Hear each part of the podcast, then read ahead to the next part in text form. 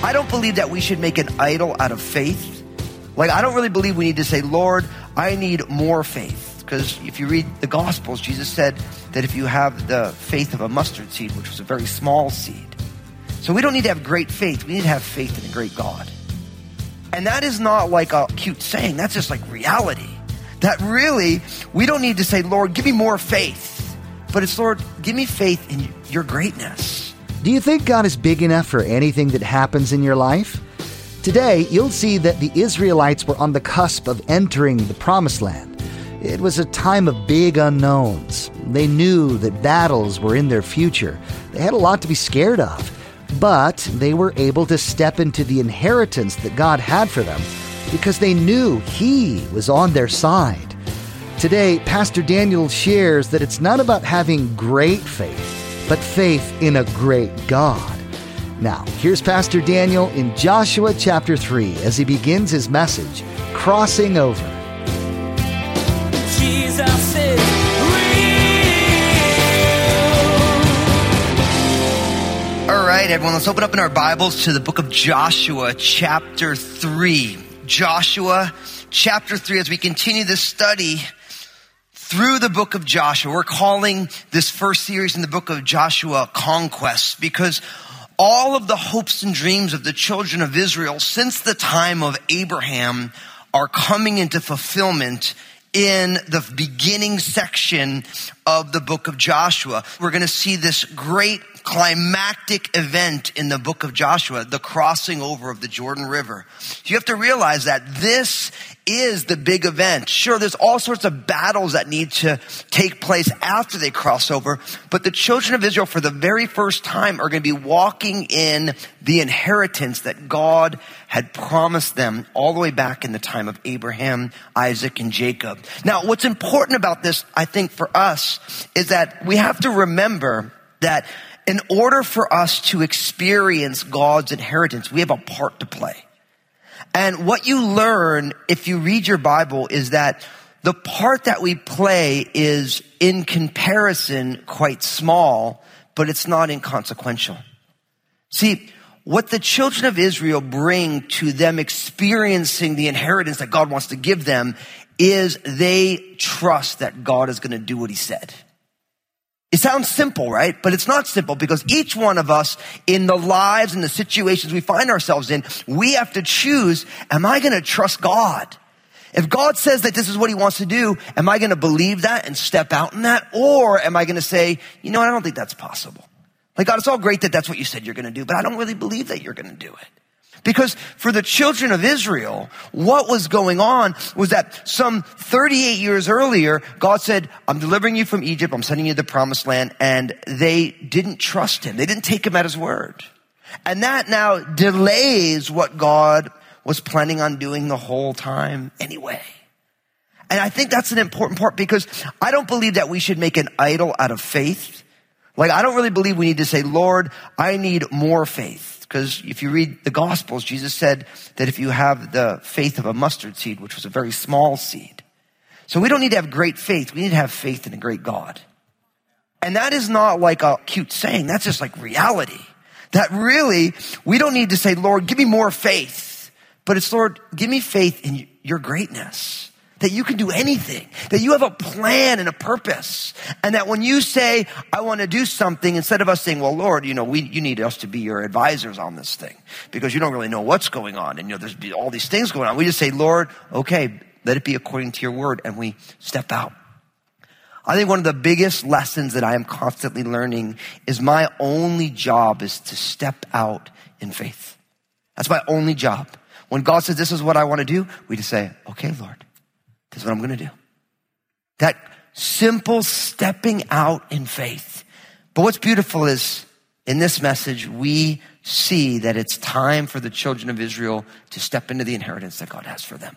So picking up verse one, Joshua chapter three, it says this, Then Joshua rose early in the morning and they set out from Acacia Grove and came to the Jordan, he and all the children of Israel, and lodged there before they crossed over. And so it was after three days that the officers went through the camp and they commanded the people saying, when you see the ark of the covenant of the Lord your God and the priests, the Levites, bearing it, then you shall set out from your place and go after it.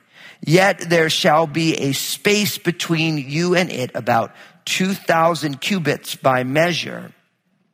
Do not come near it that you may know the way by which you must go, for you have not passed this way before. And Joshua said to the people, sanctify yourselves for tomorrow the Lord will do wonders among you. Then Joshua spoke to the priests saying, take up the ark of the covenant and cross over before the people. So they went up so they took the Ark of the Covenant and went before the people. So right away we find that Joshua is a, a man of action. It's one of the things that we love so much about who Joshua is. See, the, remember in chapter two, he sent out these two spies and these two spies went on out and they came on back and they said, listen, God has given us great favor. The people of Jericho are already scared. Joshua hears the report. He's okay, time to go. And I love that. We call this simply responding to Jesus here at Crossroads. That is like, okay, let's go do it.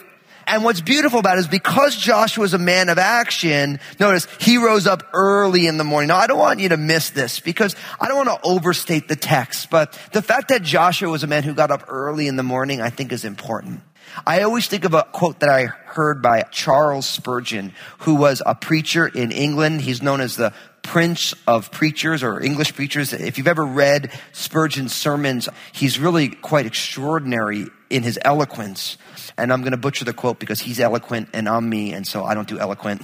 You guys know this, but I enjoy Spurgeon's eloquence. And he said, in effect, I will not look into the eyes of any other man before I first look into the eyes of God his thing is that if I don't seek God first thing, if I don't connect with God and pray and get myself centered on who the Lord is, I don't want to see anybody else. Now I think that's important because what you're doing when you're doing life that way is you're saying, I want to make sure that my eyes are on Jesus before they're on anything else. Now I realize not everyone's a morning person and God knows I am not a morning person. You know, but what I've learned is that if I don't get my devotional time personally in the beginning of the day, oftentimes the day gets away from me. Am I the only one who's like that? It's just like, if I don't get it done in the morning, the chances of me getting to it later aren't as strong at all. And I want to connect with the Lord. So Joshua's up early and it says that they set on out from Acacia Grove. Now, for those of you who read the King James Bible, it said they set on out from Shittim, and that's why you know it's Acacia Grove now. Anyway, it's coming. You'll get it. You'll get it later. So, never mind. I'm just going to move past that. I'm just reading you the Bible. So what happens is, they come to this area and now they're right on the edge of the Jordan River. Like they're right there. And sure enough, it says in verse two, so it was after three days that the officers went through the camp. So they moved from where they were and they spent three days there. Now someone is bound to say, you know, what's the significance of the three days? Because if you think about your Bible, obviously Jesus died and he was buried for three days. There's lots of three days. Jonah was in the belly of the whale for three days. And so I don't want to overstate the three days, but I think if you're one of those people who like to track down ideas in the Bible, do an exhausted Bible search on three days and see what you come up with. Because the Bible's amazing that way. I've been joking here lately. You know, if you think the Bible's boring, you're wrong. You're boring. You know, because the Bible's pretty awesome and it's inexhaustible in what you can learn from it. And every time, and some of you are like, yeah, I do think the Bible's boring. No, you're boring. That's what I tell my kids all the time. When my kids say, Dad, I'm bored, I said, no, you're boring. That's why you're bored. There's infinite things to do and I'm here. So we can have fun all day. You know what I mean? And so the idea is that if you're one of those people, and I really want to encourage you to have fun with the scriptures. I mean, it's God's word, but there's so much for us to learn in it. So look at three days. Look at all the different instances of three days and how it plays and why it plays that way. I don't want to overstate it. They could have traveled. They just needed a couple days just to rest. It could be something as simple as that. But I did think that the fact that it was for three days was important. Now, when that happens, the officers went through the camp and they commanded the people saying, verse three, when you see the ark of the covenant of the Lord your God and the priests, the Levites, bearing it, then you shall set out from your place and go after it. So the idea here is that Ark of the Covenant is one of the most prominent features of the next two chapters because the Ark of the Covenant, if you remember, if you were with us back when we studied the book of Exodus from chapter 20 and following, you know, you find that the Ark of the Covenant was a piece of furniture. It was a box that had poles on it. It was completely overlaid with gold right? And in that ark went the two tablets of the law and went Aaron's rod that budded to prove that he was God's chosen priest. In it went a little jar with the manna. So they saved some Twinkies for the promised land. Just, but you know what I mean? Sorry. I can't resist. Anyway. And they had that jar, and then they had that covering, which was called the mercy seat right? And then there was these two cherubim that were facing one another that their wings were touching over it. And it was meant to be the sign for the children of Israel of the very presence of God. Now, within the tabernacle, that mobile worship tent that they had that ended up giving way to the temple at the time of Solomon, it sat what was called behind the veil in the Holy of Holies. And the only person who ever got to go in once it got stationed in Jerusalem was the high priest once a year with that blood offering. First, he made atonement for himself and then for the people. Now, the reason I tell you all this is because everything about the Ark of the Covenant points to Jesus. Because Jesus is the visible presence of God in the midst of the people. How do I know? Well, listen. So what's beautiful about this is that the Ark of the Covenant, what was inside of it? The law, the Ten Commandments. Jesus is the only person who ever kept the law. Aaron's budded rod. Why? Because people didn't believe that Aaron was God's chosen priest. And God said, when you put all your rods together in the tabernacle of meeting, whichever one buds overnight, that's the one I've chosen. Why? Because Jesus is the high priest who God has chosen. The manna was in there. Why was the manna in there? Well, simply because Jesus is the bread of life. And what's beautiful is all of that was covered up. All of this glory is covered up. And then you have these two angels overseeing it. And John's gospel is very powerful because at the death of Jesus, you got to imagine, so Jesus was brutalized on the cross, right? And then they wrapped him and they laid him on the slab. When they looked into the tomb that was empty, there was two angels sitting there. And you can imagine these two angels on either side with this blood soaked slab. It's the most powerful picture of the mercy seat, the lid of the Ark of the Covenant. And you guys know, which is so powerful, that when Jesus died, that veil in the temple that separated the holy place where any priest could go from the Holy of Holies, that was torn from top to bottom, not from bottom to top. All these details are so perfect. Why? Because God is saying, look, even though this was reserved for only the high priest with the blood sacrifice, now everyone can come. Everyone can come. So the Ark of the Covenant was designed for the children of Israel that until the Ark of the Covenant goes, they're not allowed to go. Why is that important? Because my friends, if Jesus is the Lord, you want Him to lead your life. You don't want to lead your own life. And this is important because know what happens for all of us. Am I the only impatient person in the house? Can I get an amen? That's right. Like we want to get things done. And so what happens is we have a tendency to run out ahead of the Lord. But they're like, no, until the Ark of the Covenant goes. Until then, you have to wait. Why? Because we want Jesus to lead our lives. I'm always reminded of what it says in Romans chapter 8, where it says, For as many as are led by the Spirit of God, these are the sons of God, or the sons and daughters of the children of God. And we do not want to lead, we want to be led. And the greatest leaders are those who are willing to be led by the King of Kings and the Lord of Lords. Are you getting out ahead of Jesus today? Now, I know nobody ever wants to say, yeah, I am. But like, if we say, Lord, am I out ahead of you? We don't want to lag behind him either. We want to walk as Jesus would have us walk. But until the Ark of the Covenant went, the people were meant to stay put. Why? Because God wants to make sure He's leading this processional. Now, not only that, in verse 4, we learn something really fascinating. He says, Yet there shall be a space between you and it, about 2,000 cubits by measure. Do not come near it, that you may know the way by which you must go, for you have not passed this way before. So what we find here is that there's supposed to be, once the Ark of the Covenant goes, no one is supposed to get too close to it. Now a cubit is not a unit of measure we use today, but since you'll find it all over your Bible, I'm going to explain it to you. A cubit was This is long before they had rulers and metric and all these different things. So all of the different units of measure were often common things. So a cubit was the distance between the tip of your middle finger and the crook of your elbow. So it's about a foot and a half. So when you see 2,000 cubits, it's about 3,000 feet. So they're supposed to keep this distance. Why? There's probably a couple of reasons. First, notice that in the text it says, do not come near it that you may know the way by which you must go, for if you have not passed this way before. See, what he's saying is that you don't know where you're going. You've never been here, but the Lord knows where he's taking you. So make sure you don't miss where God's taking you. This is why it's important not to get out ahead of the Lord. To wait on him and say, Lord, I'm going to let you lead and I'm going to follow you. But also I think that there's this need for distance because I believe that God always wants to remind us of the sacredness of who he is and his holiness. See, they were not to have a casual or a careless intimacy with God, but they were meant to walk with a profound spirit of respect. Now, I think this is important because Jesus invites us not just to be servants, but to be friends. But we also have to remember who we're friends with. And I think that in our casual culture, it's become really common for people to talk about Jesus, who's like, you know, Jesus is my homeboy. You ever see that little guy? The thumbs up. Some of you guys have that on your windshield. Now, I think it's cute culturally, but Jesus is the King of Kings and the Lord of Lords. So even though he's your friend, he's so much more than just your bro that you hang out with. Does that make sense? So we want to make sure that we experience all the intimacy and the deep friendship that we get to have, but we also realize who he is.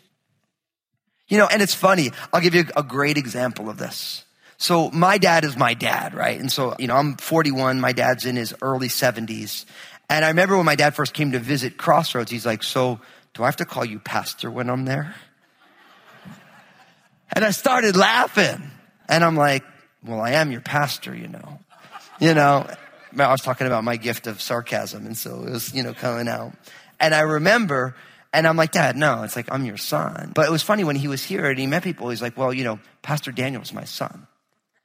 And I remember hearing me, I'm like, oh, you know, and I, am like, I heard you call me Pastor Daniel. He's like, well, I realized that you're one of the pastors at Crossroads. And so I wanted to honor that office but you know, I still change your diapers, so I'm not going to call you pastor at all.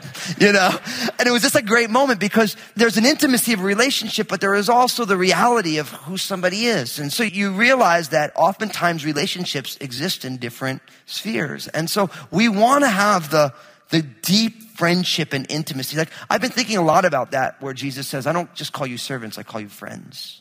When I read it, it really grabbed my heart because I started thinking to myself, when was the last time I heard someone say, I'm a friend of Jesus? Because it's one thing to be a follower of Jesus, another thing to be a friend of Jesus. And I started thinking, Jesus is like, no, I don't just call you servants, I call you friends. And so I'm like, do I consider myself a friend of Jesus? And it made me rethink the relationship a little bit.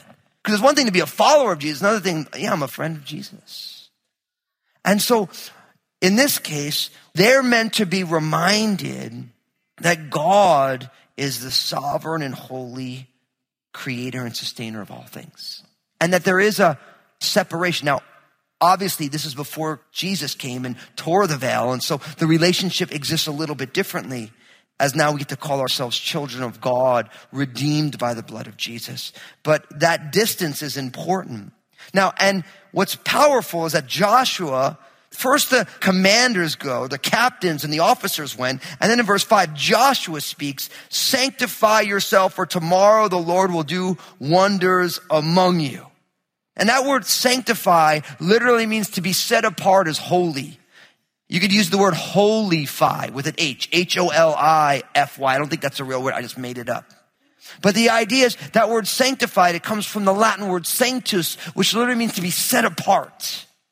And we have to realize that you and I, because of who Jesus is, have been set apart. Set apart as distinct, as unique, as uncommon. I always use this example of this because I find it to be really powerful, especially as a parent of small kids. Some of you have fine dining china at your house, like the nice plates. Anybody know what I'm talking about? I remember someone was like, do you want china? I'm like, no. You know, because what am I gonna do? I'm not a fine dining kind of guy. Just stick the food on. There, I don't care what it's on. I'll eat it off the table, right? Anyway, but it's like so. Like if you're having like your six year old's birthday party, right? Do you serve pizza and hot dogs and cake on your fine china? Why not? Because it's fine china, right? You give them the paper plate. Sometimes you get them with a little character on it or whatever. Why? Because you know that if you give them something nice, they're going to break it and you don't want to ruin something that's special. In the same way, if you are a friend of Jesus, if you're a follower of Jesus, you are set apart for a specific usage. That china is designed for special occasions, for special meals, not for the common things. And the problem is today, as many of us don't think of ourselves that way.